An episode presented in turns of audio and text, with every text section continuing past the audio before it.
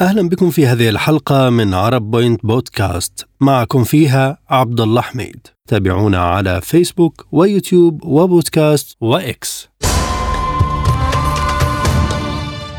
حياة بدائية تحول لها المواطنون في قطاع غزة.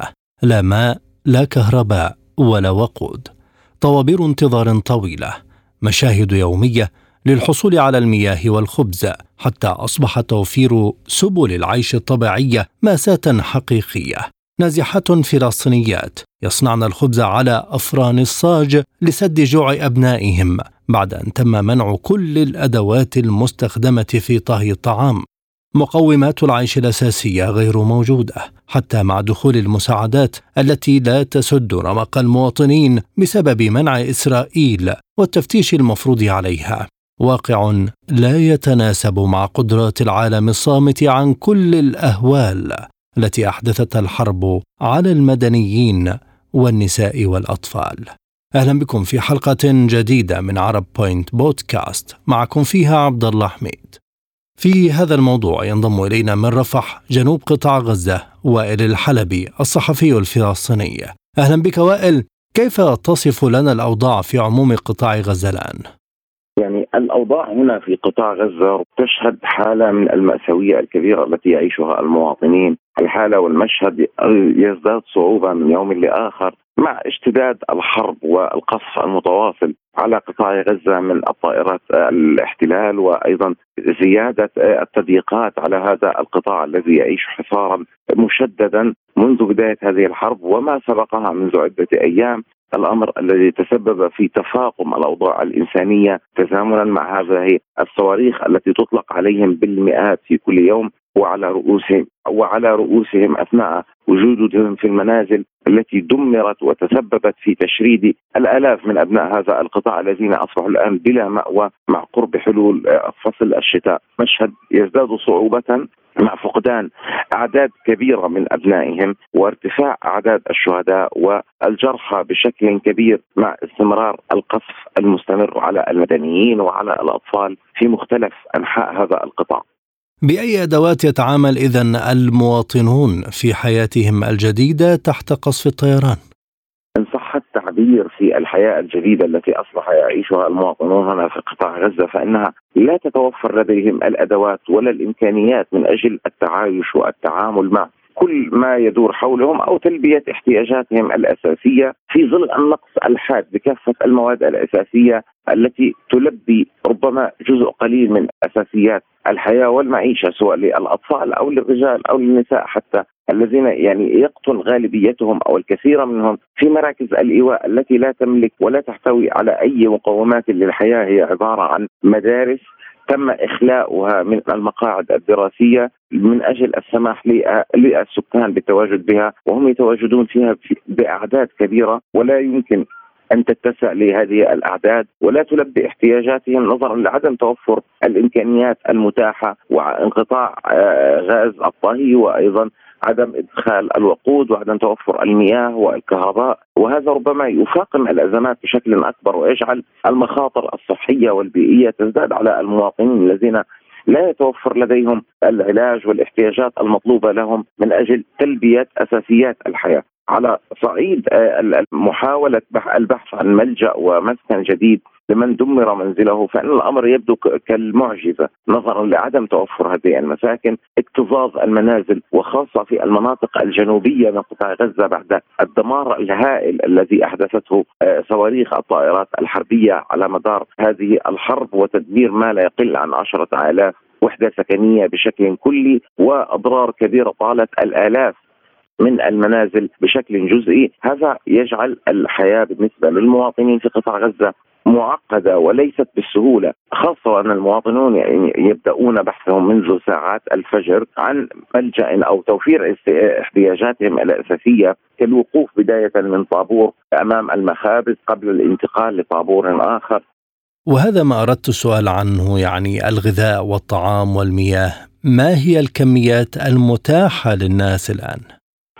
الكميات هي قليلة جدا يعني توفير هذه الكميات يكون بقدر يومي وبشكل يومي بما يتناسب مع احتياجات هذه العائلات. يعني في اليوم الواحد لا يمكنك يعني الاستفادة من الطعام أو المواد الغذائية لفترة أطول من ذلك ولا يمكنك أن توفرها بشكل دائم خاصة وأن هناك حالة من الازدحام الشديدة التي تواجه المواطنين أثناء محاولة توفير هذه الاحتياجات وعدم قدرتهم على شرائها من آه، الأماكن التجارية نظرا لعدم توفرها.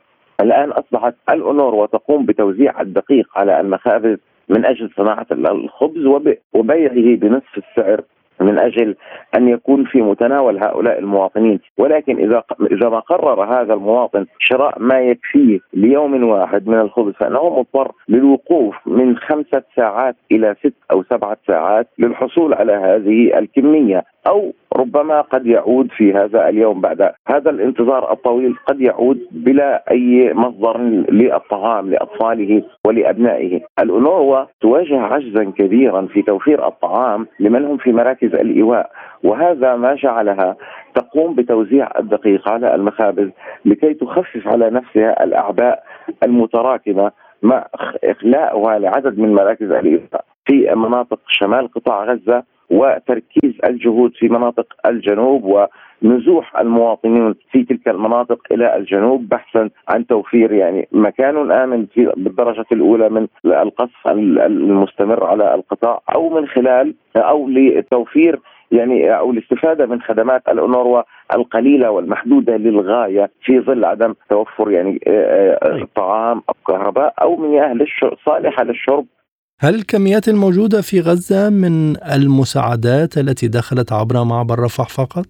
بالفعل هي ما يتم يعني صناعته من آه، المواد الغذائية أو توزيعه على المواطنين هي ما تم السماح بإدخاله إلى قطاع غزة من هذه المساعدات التي تأتي يعني التي لا تلبي نصف بالمئة من حاجة القطاع حيث أننا لم يعني يصل إلى قطاع غزة أكثر من 85 آه، وصل إلى القطاع 85 شاحنة محملة ما بين أدوية ومياه وأيضا مواد غذائية.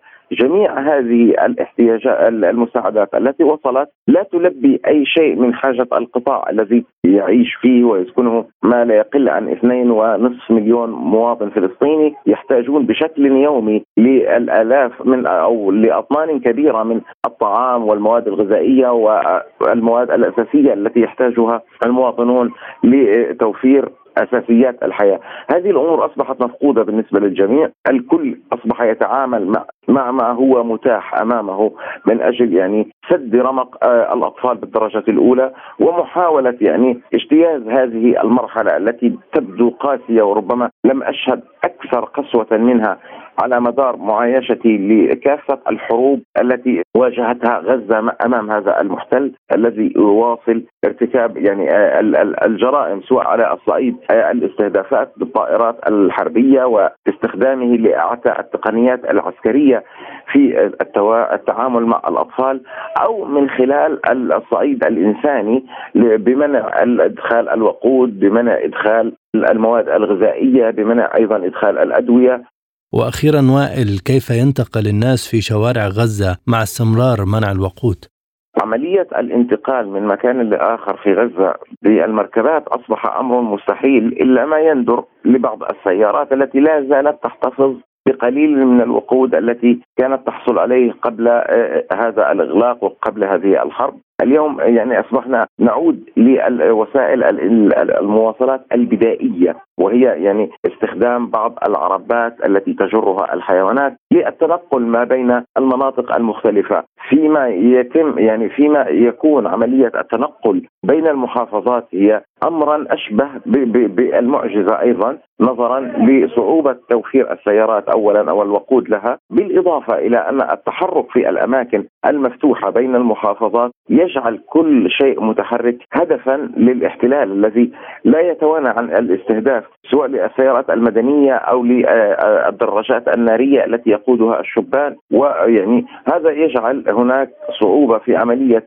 التنقل اولا وتوفير الاحتياجات. وزارة الصحة اضطرت في الفترة الأخيرة لتخصيص بعض العربات لنقل المواطنين المرضى إلى المستشفيات في وقت الحاجة وخاصة أصحاب المرضى الأمراض المزمنة الذين لا يمكنهم التحرك أو الانتقال عبر آه، عربات التي تجرها الحيوانات وأيضا عدم قدرتهم على توفير قيمة أو ما يحتاج ما تحتاجه هذه السيارات من وقود، ربما يعني المواصلات تبدو شحيحة للغاية والغاية بشكل أكبر حتى الطواقم الصحفيه نحن في الميدان عندما نحتاج للتنقل من مكان لآخر فإن عملية التنقل تبدو لنا صعبة للغاية ولا يمكن توفيرها. على عكس ما كنا يعني نتميز به في مواجهات سابقة في ظل توفر السيارات وتوفر فيها الوقود بشكل يعني يلبي احتياجات العمل ولكن اليوم أصبحت كل هذه الأمور صعبة غير متوفرة تواجه يعني الأونور وأيضا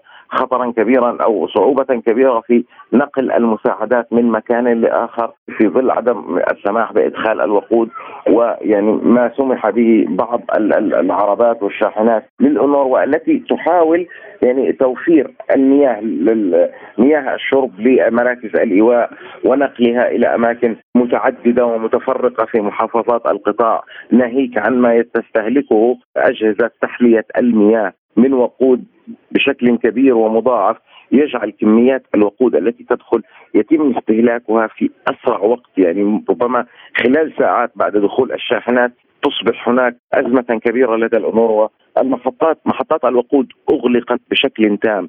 لا تفتح الأبواب منذ عشرين يوما إن لم يكن أكثر من ذلك. وفي ظل أيضا أن العديد منها تم استهداف هذه المحطات سواء بالقذائف المدفعية أو من الطائرات الحربية مما جعل المواطنون أو أصحاب هذه المحطات يهربون منها ويتركونها كما كانت من أجل النجاة بأنفسهم وحماية آه، أرواحهم من هذه الاستهدافات. ولكن يعني دون أن تتوفر لديهم البدائل ودون توفير احتياجات المواطنين ليس لأنهم يعني لا يرفضون آه، توفيرها لكن لأنهم لا يملكون الوقود لا يملكون غاز الطهي لا يملكون الكثير من المواد المشتقة التي تساعد في آه، استمرار الحياة لدى المواطنين في غزة شكرا جزيلا لك زميل الصحفي وائل الحلبي من رفح جنوب قطاع غزة. من غزة ينضم إلينا المهندس وائل العرور رئيس اللجنة الاقتصادية والتجارية في قطاع غزة. أهلا بك سيد الكريم. كيف تأثر قطاع غزة بقلة المساعدات الواصلة إليه؟ طبعا إحنا في قطاع غزة عندنا 2.5 مليون مواطن عندنا الأصل إنه يكون في ناتج محلي 2.5 مليار دولار في, في السنة. آه، هذه كلها بتترجم يوميا بما معدله 500 شاحنة بتدخل من معابر القطاع والمعبر الرئيسي للقطاع هو كرم أبو سالم. في عندنا متوسط ال 500 شاحنة يوميا. طبعا الاحتياجات السكانية الأهم فيها هي السله آه، الغذائية. نتكلم عن قطاع لا يحتوي على أي منظومة لمخزونات استراتيجية. حتى وإحنا على الهواء هي الصواريخ قاعدة تنزل. نتكلم عن بلد ما أو منطقة جغرافية لا يوجد فيها أي منظومة رسمية للمخزونات الاستراتيجية للمواد الغذائية. وبالتالي في حالة تعرضها لأي ظرف طارئ اللي بنعيشه اليوم ويوم أكثر ظروفنا الطارئة هذا يعني إنه إحنا بنعتمد على المخزون الموجود عند التاجر للسلعة. وهذا يعني إنه إحنا دائما مهددين ودائما على حافة الانهيار. بماذا استبدل المواطنون في غزة المواد الأولية في حياتهم اليومية؟ خلينا نكون دقيقين في كلامنا شوية، إحنا عندنا آه، كمية استهلاك شهرية لمادة الدقيق، دقيق آه، الخبز 15000 آه، طن في الشهر. عندنا استهلاك للسكر حوالي 1500 طن في الشهر. عندنا استهلاك للزيوت حوالي 2000 طن في الشهر.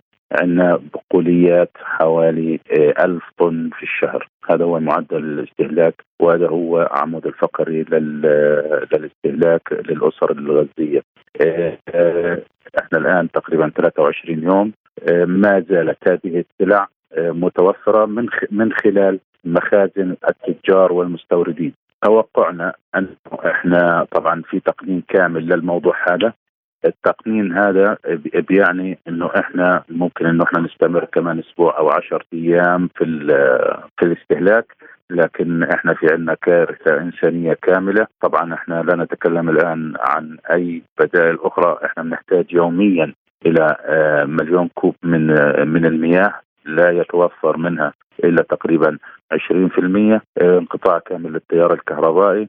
إذا رجعنا لأصل السؤال السلة الغذائية الآن هي مقننة وعلى الحد الأدنى وفي نفس الوقت نتكلم عن مخزون غير رسمي مخزون يعتمد على التاجر والتاجر في حد أقصى لن يغطي البلد أكثر من شهر. وبالتالي نحن مقبلين على شح كبير وكامل في جميع المواد الغذائية. وما هي أبرز القطاعات التي تأثرت بما جرى من عمليات عسكرية؟ جميع القطاعات لا يوجد استثناء. المستهدف هو الإنسان والشجر والحجر. عندنا خسائر إنسانية شهداء 8000 شهيد. عندنا أكثر من 25 ألف جريح. هذا على المستوى الإنساني. المنازل تجاوزنا العشرين ألف وحدة سكنية. نتكلم عن بنية تحتية تم قصف آبار مياه تم قصف محولات الكهرباء تم قصف شبكات الاتصال. جميع المربعات الحيوية للاقتصاد ولحياة الناس آه، تم استهدافها. المصانع آه، بالأكيد إحنا المصانع الموجودة عندنا أغلبها آه، مصانع تحويلية بمعنى إعادة تدوير بعض المدخلات لننتج بسكوت وشوكولاتة وكلام بسيط. تم استهداف مطاحن القمح. عندنا مطحنة السلام تم استهدافها. وهي أكبر مطحنة للدقيق في قطاع غزة.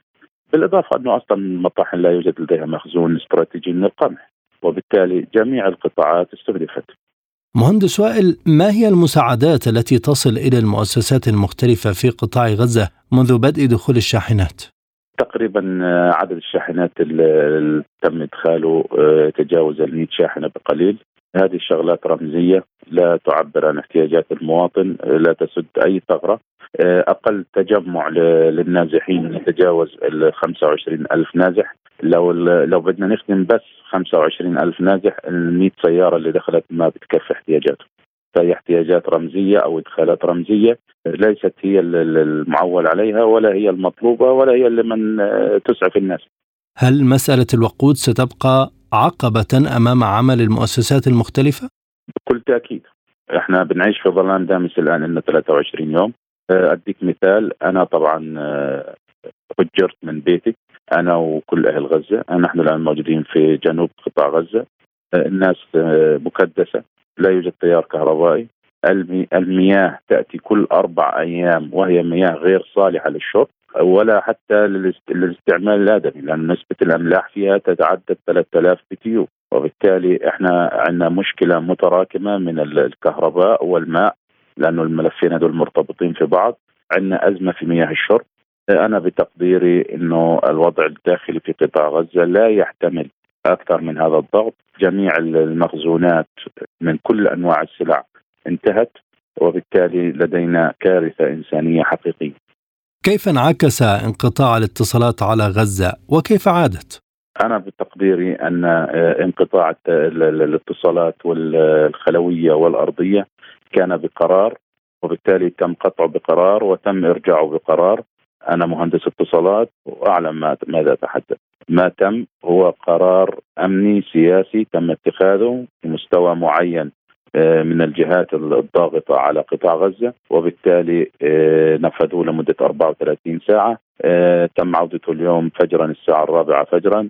نتمنى طبعا أن يستمر ولا ينقطع لأنه يعتبر جزء من جبهة داخلية لقطاع غزة لأنه آه، شبكة الاتصالات هي ما تستخدم لرصد الأحداث والاستعانة بالدفاع المدني، الاستعانة بالأسعاف، آه، استدعاء الأطباء والكادر الطبي، آه، الاطمئنان ما بين الناس لأنه جميع الناس الآن تاركين بيوتهم وتوزعوا على مقيمات إيواء مختلفة وبالتالي هذا جزء من صمود الجبهة الداخلية، نتمنى الا يتكرر انقطاعهم. شكرا جزيلا لك المهندس وائل العرور رئيس اللجنة الاقتصادية والتجارية في غزة. شكرا لكم مستمعينا الكرام تابعونا على فيسبوك ويوتيوب وبودكاست وإكس. إلى اللقاء.